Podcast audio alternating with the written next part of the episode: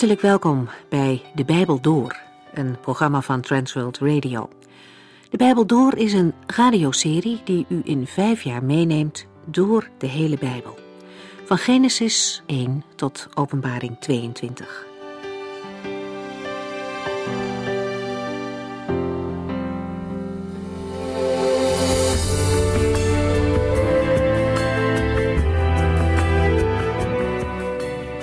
Gelukkig zijn of gelukkig worden, dat staat hoog op het verlanglijstje van veel mensen. En wie arm is, denkt dat daar veel geld voor nodig is. En wie eenzaam is, verwacht het van andere mensen. Anderen zoeken hun geluk in een carrière of bijzondere vakanties. En zo zijn er meer zaken te noemen waarin mensen geluk hopen te vinden. In Psalm 1 gaat het ook over gelukkige mensen. En het begint net andersom dan wij zouden verwachten. Het begint niet met een opsomming van wat je moet doen of wat je moet hebben, maar met dingen die je na moet laten. Het simpelweg niet doen van sommige dingen kan iemand al gelukkig maken. Gelukkig is de mens die in de wandeling niet luistert naar de raad van slechte mensen, die niet stil blijft staan op de weg van de zondaars en vermijdt te zitten bij hen die met God spotten. Wie deze dingen overslaat, mist een hoop narigheid. In het eerste vers worden drie stadia genoemd: wandelen, stilstaan en zitten. En hiermee wordt de totaliteit van het leven omschreven. En daarnaast zit er ook een opklimming in. Wandelen is vaak bedoeld om de levenswandel te omschrijven. Stilstaan heeft te maken met het innemen van een positie. En met zitten wordt ergens thuis horen bedoeld. Wie leeft of Anders gezegd, wie door de wereld wandelt, komt ook met verkeerde dingen in aanraking. Dan komt het erop aan om een keuze te maken. Blijf je daarbij stilstaan of loop je door? En nog een stap verder is het om te gaan zitten en daar helemaal in op te gaan. Deze psalm laat twee wegen zien die een mens kan gaan. Het gaat verder met de zegen die iemand krijgt wanneer hij zich richt op God en op Gods woord. Daarin ligt innerlijke vrede, blijdschap, sterkte en hoop.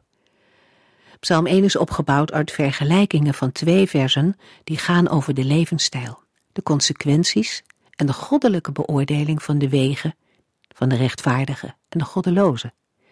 Deze psalm is te zien als een inleiding op het hele boek van de psalmen.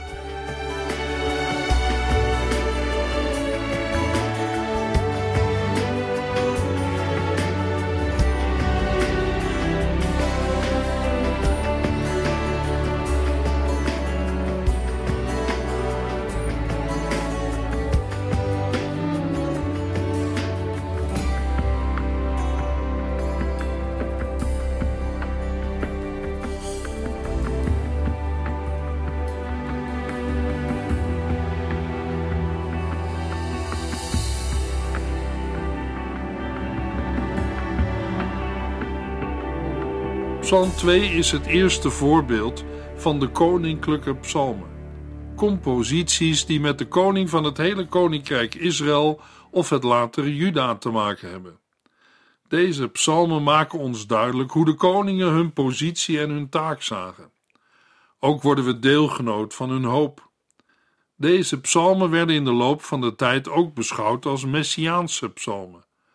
Wat de menselijke koningen van Israël en Juda niet konden bereiken, zou de Heere verwezenlijken door zijn Messias. Het woord Messias betekent gezalfde en wordt in het Oude Testament hoofdzakelijk gebruikt als aanduiding van de gezalfde koning. Als eerste koning wordt Saul gezalfd. Daarna gebeurt dat bij David en zijn zoon Salomo. De namen van deze twee, David en Salomo, zijn verbonden geraakt met latere messiaanse verwachtingen, zoals we die bij de profeten tegenkomen. Jezaja en Micha voor de ballingschap en Zacharia na de ballingschap. We kunnen zeggen, in de tijd van het Oude Testament is een Messias een door zalving gewijd persoon of een in de toekomst te verwachten heilbrengende middelaar. De zalving duidt op de gave van de Heilige Geest die kracht geeft om de bijzondere taak te kunnen uitvoeren. In het Nieuwe Testament wordt verkondigd dat Jezus de verwachte Messias is. De Messias wordt in het Nieuwe Testament met het Griekse woord Christus, dat is gezalfde, aangeduid. Net zoals bij Psalm 1 vinden we ook bij Psalm 2 geen opschrift of een indicatie van een dichter. In het Nieuwe Testament wordt door Petrus David als auteur genoemd. En de psalm past inhoudelijk goed in de tijd van koning David. Hoewel het mogelijk is dat een profeet woorden van dit lied tot de koning heeft gesproken, is het aannemelijker dat David zelf steeds aan het woord is en uitspraken van andere koningen en van de heren citeert. Het is onbekend bij welke gelegenheid dit lied is ontstaan. Voor een troonsbestijging of de jaarlijkse viering van een troonsbestijging ontbreken duidelijke aanwijzingen. De psalm is opgebouwd uit vier gelijke strofen. Een internationale samenzwering, vers 1 tot en met 3. Gods reactie, vers 4 tot en met 6. Het verbond met de koning, vers 7 tot en met 9. En een oproep aan de volken, vers 10 tot en met 12. Er is een duidelijke opbouw en patroon te ontdekken, waarin het begin en het slot van het lied op elkaar aansluiten. De psalm wordt gekenmerkt door parallelisme, dat wil zeggen dat wat in de eerste regel wordt gezegd, wordt herhaald en versterkt in de volgende regel. In Psalm 2 zijn daarbij nog een aantal bijzonderheden. De versen 1 en 2 hebben een extra regel aan het eind van vers 2 tegen de Heere en zijn gezalfde. Dit brengt de strofe tot een climax. Verder worden de versen 7 tot en met 9 geïntroduceerd met de woorden: Ik zal de eeuwige bedoeling van de Heere bekendmaken. Ook vers 8 wordt ingeleid met de woorden: Vraag mij wat je wilt. Ten slotte wordt vers 11 besloten met de woorden: Val voor zijn zoon op uw knieën, kus hem. En vers 12 met de woorden: Zij die hun vertrouwen op hem stellen, zijn gelukkige en gezegende mensen. De Hebreeuwse tekst van de Mazoreten ziet de laatste woorden van vers 11 als het begin van vers 12. Zo staat het ook in de meeste Nederlandse Bijbels. De tamelijk korte regels verhogen de dramatiek die in de psalm tot uiting komt. Psalm 2, vers 1. Wat zijn de ongelovige volken toch dwaas om tegen de Here op te staan? Het is onbegrijpelijk dat deze mensen proberen God te slim af te zijn. In de Hebreeuwse tekst begint de psalm met een retorische vraag: Waarom woelen volkeren en natieën en overdenken leegheid? Het plaatst ons direct in het midden van de zaak. Waarom zinnen de volken en natieën op iets dat vergeefs is? In het vervolg zal de vijandschap blijken. Het woelen, het onrustig zijn wijst hier op het beramen van negatieve plannen net zoals in Psalm 38, vers 13 en Spreuken 24, vers 2. Het overdenken van leegheid wordt in de vertaling van het boek aangegeven met proberen God te slim af te zijn. Hetzelfde lezen we in Psalm 4, vers 3, waar de Heere vraagt: Mensenkinderen, wanneer houden jullie ermee op mijn eer te grabbel te gooien door levenloze afgoden te aanbidden? Hoe lang blijven jullie nog zinloze dingen najagen? Het is allemaal bedrog. In Habakkuk 2 vers 13 sloven de goddeloze volken zich te vergeefs uit. Maar Jesaja 65 vers 23 noemt het tegenovergestelde voor het volk Israël. De ongelovige mensen proberen de Here te slim af te zijn. Tot op de dag van vandaag blijft dat doorgaan, maar het zal nooit lukken. Het is een nutteloze, lege en een onzinnige actie. Psalm 2, vers 2. De machthebbers van deze wereld hebben hun hoofden bijeengestoken en de leiders spannen samen tegen de Heere en zijn gezalfde. Met vers 2 wordt verder gekeken dan een conflict met naburige vazalstaatjes als Aram of Edom. Het wereldwijde perspectief heeft te maken met de goddelijke belofte die in vers 8 staat. Verzet tegen de koning in Jeruzalem is ook opstand tegen de Heer en daarmee godsdienstig van aard. Het is de Heer die zijn gezalfde heeft aangesteld. De zalving symboliseert de goddelijke aanstelling en ook de toerusting voor deze taak. In latere tijd wordt gezalfde de aanduiding van de grote koning van de toekomst, de Messias. Maar tegen de Heer en zijn gezalfde kan een opstand nooit succes hebben. Dat het in deze psalm niet alleen gaat om een gebeurtenis uit de tijd van de dichter, blijkt ook uit Handelingen 4, waar de apostel Petrus psalm 2 citeert. Handelingen 4, vers 26 tot en met 29. De machthebbers van deze wereld hebben hun hoofden bijeengestoken en de leiders spannen samen tegen de Heer en zijn gezalfde. Dat is nu precies wat hier in Jeruzalem gebeurt. Herodes en Pontius Pilatus hebben samen met de volken van Israël en Rome de handen ineen geslagen om te strijden tegen uw dienaar Jezus. Kijk, heren, hoe zij dreigen. Geef uw knechten vrijmoedigheid om te zeggen wat u hun opdraagt. Er wordt samengespannen tegen God de Vader en zijn Zoon Jezus Christus. Het is de eeuwen door al een complot, een sneeuwbaleffect, wat uiteindelijk uitmondt in een wereldwijde opstand tegen de Heer en zijn gezalfde. Iets van dit wereldwijde verzet tegen de Heere vinden we terug in de gelijkenis van de zaaier in Matthäus 13. De Heer Jezus zei dat Hij zelf de zaaier is en dat Hij zaad in de wereld zaait. Toen kwam een vijand en zaaide onkruid tussen het ingezaaide zaad. De knechten willen het onkruid dat de vijand heeft gezaaid en is opgekomen eruit trekken. Maar de Heere zegt: Laat ze maar samen opgroeien tot de oogst. Dan zal ik tegen de maaiers zeggen dat ze eerst het onkruid bijeen moeten halen en verbranden. Daarna kunnen zij het graan in de schuur brengen. Ook vandaag wordt het zaad van het evangelie van Jezus Christus gezaaid. Maar er groeit ook onkruid. Er is een groeiende weerstand tegen de Heer en zijn gezalfde, Jezus Christus. Psalm 2, vers 3. Kom op, zeggen zij, laten wij onze boeien verbreken en onszelf bevrijden uit deze slavernij van God.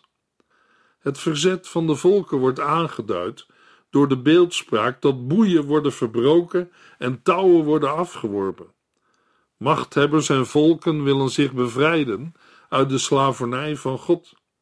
Zij zien de dienst aan de Heere als een juk, als een slavernij waaruit zij zichzelf moeten bevrijden. Daarbij gaat het om volken die al verzal zijn. Ze zijn al onderworpen aan de Heere. In wezen geldt dat voor alle volken en mensen, want iedereen is verantwoording schuldig aan de Heere. Voor een gelovige klinken de woorden boeien en slavernij met betrekking tot de Heere absurd in de oren. Als een mens de Heere mag kennen, dan zijn Gods regels geen boeien, maar leefregels. Uit dankbaarheid en tot eer van de Heere zal een gelovige zijn woord naleven en volgen. Het dienen van de Heere is ook geen slavenjuk of wordt door een gelovige als zodanig ervaren. Jezus zelf zegt dat zijn juk zacht is en zijn last licht. Matthäus 11, vers 30. Wat ik van u vraag is nooit te zwaar, en de last die u voor mij moet dragen is licht. En toch roepen de machthebbers van deze wereld: Kom op, laten wij onze boeien verbreken en onszelf bevrijden uit deze slavernij van God. En wat is de reactie van de Heer? Wat vindt hij? Psalm 2, vers 4. Maar God in de hemel lacht wanneer hij hen hoort. De Heere bespot hun dwaze plannen. In de voorgaande verse ging het over gebeurtenissen op aarde. Maar in vers 4 richt de dichter de blik omhoog. Er is ook iemand die in de hemel op de troon zit en daarmee een positie inneemt van macht, namelijk de Heer God. Het zitten of zetelen duidt hier op een koninklijke positie. Psalm 11, vers 4 maakt duidelijk dat de Heer in zijn heilige tempel woont en de troon van de Heer in de hemel is. Hij ziet vanuit de hemel naar de mensen en hij ziet alles. Hij ziet wat er gebeurt. Hij lacht erom en bespot de opstandelingen met hun dwaze plannen. Het lachen van de Heer wordt ook genoemd in Psalm 37, vers 13 en Psalm 59, vers 9. Maar zij die ontzag voor de Heer hebben, zullen zich anders opstellen. Een mens die heeft ontdekt hoe klein hij zelf is en hoe groot de Heer is, in zijn macht en majesteit, zal geen grote mond opzetten tegen zijn schepper. Hij zal voor hem buigen in verwondering en ontzag. Psalm 2, vers 5. God zal hen in zijn toorn aanspreken. Zij zullen voor hem van angst ineenkrimpen. De koningen worden niet serieus genomen in hun pogingen. Zij kunnen de hemelse heerschappij van de Heere niet aantasten. Daarom spreekt God in zijn toren en verschrikt hij in zijn boosheid. Zij zullen voor hem van angst ineenkrimpen. De daden van de koningen roepen Gods toorn op. De Heere straft hen nog niet direct, maar noemt de bijzondere status van de koning in Jeruzalem. Psalm 2, vers 6. Dit is de koning die ik heb aangesteld, verklaart de Heere dan. En ik heb hem in Jeruzalem, mijn heilige stad, een troon gegeven. De woorden: Dit is de koning die ik heb aangesteld, laten zien aan welke kant de Heere staat. De vijanden zullen ervaren wat dit inhoudt. Jeruzalem, Sion is de plaats waar de koning troont, in Gods heilige stad en waar David ook de ark heeft laten plaatsen. De Heer Jezus is naar de aarde gekomen met een duidelijk doel. We lezen in Hebreeën 2, vers 10: Het was juist en goed dat God, die alles ter wille van zichzelf heeft gemaakt, Jezus heeft laten lijden, waardoor vele van zijn zonen in zijn heerlijkheid konden delen. Door zijn lijden is Jezus hun volmaakte leider geworden, de enige die hen kon redden. Maar de Heer heeft nog een ander doel. Hij verklaart: Dit is de koning die ik heb aangesteld, en ik heb hem in Jeruzalem, mijn heilige stad, een troon gegeven. De troon van David staat niet in de hemel, maar op aarde. De grote zoon van David, Jezus Christus, zal op de troon van David, die de Heer hem heeft gegeven in Jeruzalem, Gods heilige stad, voor altijd regeren. De Heere is in de hemel, maar hij woont op de Sion. Hij voert zijn plan uit en niets kan hem doen stoppen. Zijn plannen falen niet. Psalm 2, vers 7. De uitverkorene van de Heere antwoordt vervolgens: Ik zal de eeuwige bedoeling van de Heere bekendmaken, want hij heeft tegen mij gezegd: Jij bent mijn zoon. Ik heb je vandaag het leven gegeven. Nu neemt de koning, de uitverkorene van de Heere, zelf weer het woord. En hij herinnert aan de verordening die hij van de Heere heeft ontvangen. Deze goddelijke verklaring moet hebben geklonken bij de aanvang van zijn koningschap, of toen het koningschap op de Sion werd gevestigd. Het is aannemelijk dat David bij zijn installatie in Jeruzalem, Sion, ook een dergelijke boodschap heeft ontvangen, rechtstreeks of door een profeet. De koning kreeg te horen dat hij Gods zoon is, op die dag verwekt. Dezelfde woorden, vader en zoon, staan ook in 2 Samuel 7, vers 14, om de relatie tussen God en de koning aan te geven. In dat geval betreft het Salomo en andere nakomelingen van David. De koning is een regent die regeert in het gebied van zijn hemelse vader, bekleed met zijn gezag. De woorden Jij bent mijn zoon zijn een verklaring van adoptie. Hiermee ontvangt de koning een bijzondere status. In het Nieuwe Testament wordt dit vers geciteerd met het oog op Christus. In het Oude Testament blijft de afstand tussen de Heer en de mens bewaard en is dit geen vergoddelijking van de koning, zoals bij diverse heidense volken. In het Oude Testament is er geen absolute scheiding tussen koning en volk. De koning blijft mens en kan aangesproken worden op zijn fouten en zonden, bijvoorbeeld Nathan ten opzichte van David. Ook het volk Israël kan Gods zoon of eerstgeborene zoon genoemd worden. Psalm 2, vers 7 wordt ook door Paulus aangehaald in Handelingen 13. Paulus spreekt dan over de opstanding van Jezus Christus uit de dood. Handelingen 13, vers 32 en 33. Wij brengen u het goede nieuws dat de belofte die God lang geleden aan onze voorouders heeft gedaan, in onze tijd werkelijkheid is geworden. God heeft die belofte vervuld door Jezus weer levend te maken. Dat komt overeen met wat in de tweede psalm staat: Jij bent mijn zoon, ik heb je vandaag het leven gegeven. Het gaat hier niet om de geboorte van Christus, maar om zijn opstanding. Psalm 2, vers 8. Vraag mij wat je wilt, en ik zal je alle volken in bezit geven. Dan volgt de belofte waar het in deze psalm om te doen is. De heerschappij over de volken is aan de koning van Sion toegezegd. De koning ontving het goddelijke aanbod: Vraag mij wat je wilt, en ik zal je alle volken in bezit geven. In het Oude Testament staan wel beloften over overwinningen op vijanden, maar hier is voor het eerst sprake van een wereldwijde regering. In Psalm 72 komt een overeenkomstige wens voor. Met alle volken worden ook de gebieden ver weg bedoeld. Het koninkrijk van David en Salomo heeft zich niet verder uitgestrekt dan tot de Eufraat. Het perspectief van deze tekst is nooit vervuld onder een koning van Israël. Deze bijzondere belofte is geworteld in het feit dat de Heere, de God van Israël, ook de schepper van de hele aarde is. Zijn wereldheerschappij is de bron van deze gedachte aan de wereldheerschappij van de uitverkorenen van de Heere, van Sions koning. Daarom verwijst de belofte in deze psalm naar de grote koning van de toekomst. Psalm 2, vers 9. Heers over hen met een ijzeren vuist. Verbrijzel hen alsof het potten van aardewerk zijn. De opstandelingen, waarvan eerder in de psalm sprake was, zullen de hardhandige heerschappij van Sions koning ervaren. Hij kan of zal hen met een ijzeren vuist verpletteren en stuk slaan als aardewerk.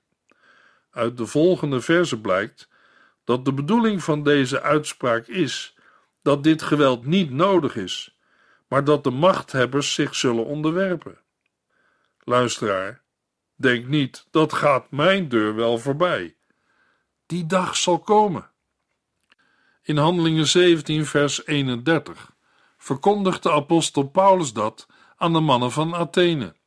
Want hij, God, heeft een dag vastgesteld waarop hij rechtvaardig over de mensheid zal oordelen, door een man die hij daartoe heeft aangewezen. Om iedereen te garanderen dat hij zijn woord zal houden, heeft hij die man uit de dood laten terugkomen. Ook vandaag moeten wij ernst maken met deze boodschap. Zonder de Heer Jezus Christus te kennen als persoonlijke heiland en verlosser, gaat de mens voor eeuwig verloren. Het maakt niet uit wie u bent of waar u vandaan komt. Er is geen kerk of gemeente die dit heeft bedacht. Het zijn woorden van de levende God zelf. Ik moedig u aan Gods woord serieus te nemen. Psalm 2, vers 10 tot en met 12. Wees daarom verstandig koningen en heersers van deze aarde, en luister nu het nog kan. Dien de Heere met eerbied en ontzag, verheug u in hem met een bevend hart. Val voor zijn zoon op uw knieën, kus hem, want als binnenkort zijn toorn ontbrandt, bent u verloren. Zij die hun vertrouwen op hem stellen, zijn gelukkige en gezegende mensen. De koning neemt zelf weer het woord en spreekt de opstandige koningen en heersers toe. Ze ontvangen een waarschuwing. Luister, nu het nog kan. Na deze algemene oproep volgen er drie concrete opdrachten.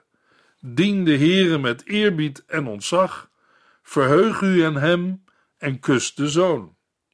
De vertaling van de laatste woorden heeft voor heel wat discussie gezorgd, maar inhoudelijk past de gangbare weergave goed. De opstandige koningen en heersers worden opgeroepen neer te knielen en de voeten van de koning te kussen als teken van onderwerping. De koningen en heersers krijgen deze aansporing zodat de zoon niet toornig wordt en zij verloren gaan. De psalm sluit positief af. Zij die hun vertrouwen op Hem stellen, zijn gelukkige en gezegende mensen.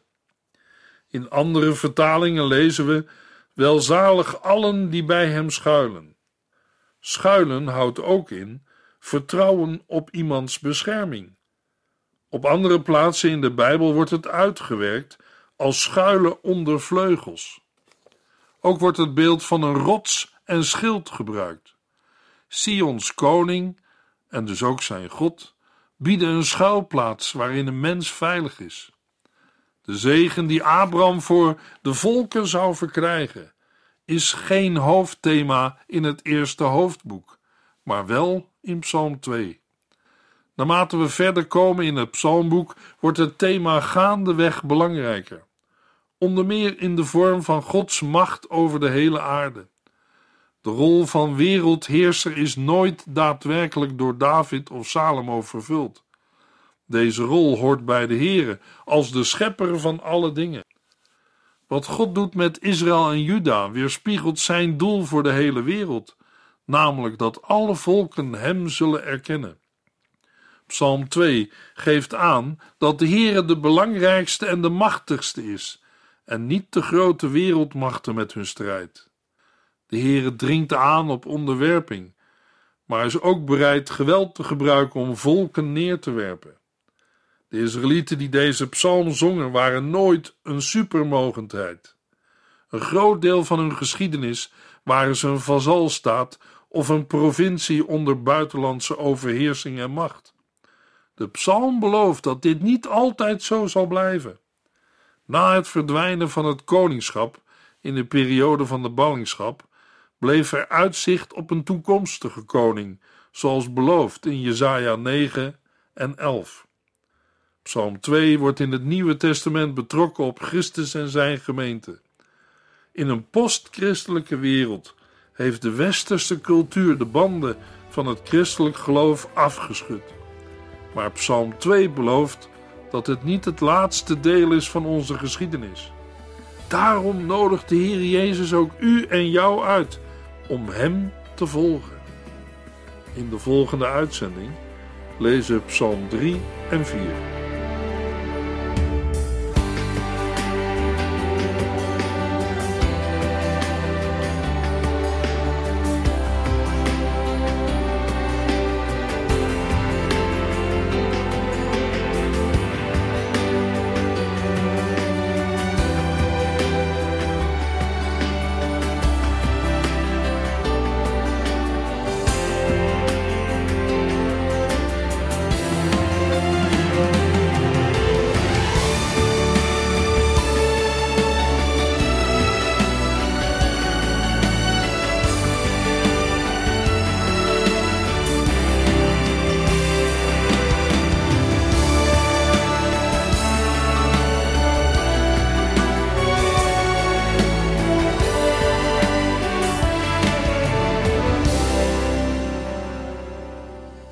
Geluisterd naar De Bijbel Door.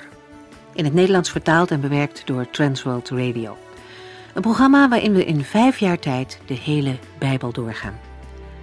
Als u wilt reageren op deze uitzending of u heeft vragen, dan kunt u contact met ons opnemen. Tijdens kantooruren kunt u bellen op 0342 47 8432. 0342 47 8432. 32. Ook kunt u een e-mail sturen naar de Bijbel door transworldradio.nl en natuurlijk kunt u ook via de post ons bereiken. TWR, postbus 371, postcode 3770, AJ in Barneveld. Dit programma werd gepresenteerd door Cor Weda en Ike André. Techniek was in handen van Odin van Woerdekom. En wij allemaal bedanken u voor het luisteren. Graag tot de volgende keer.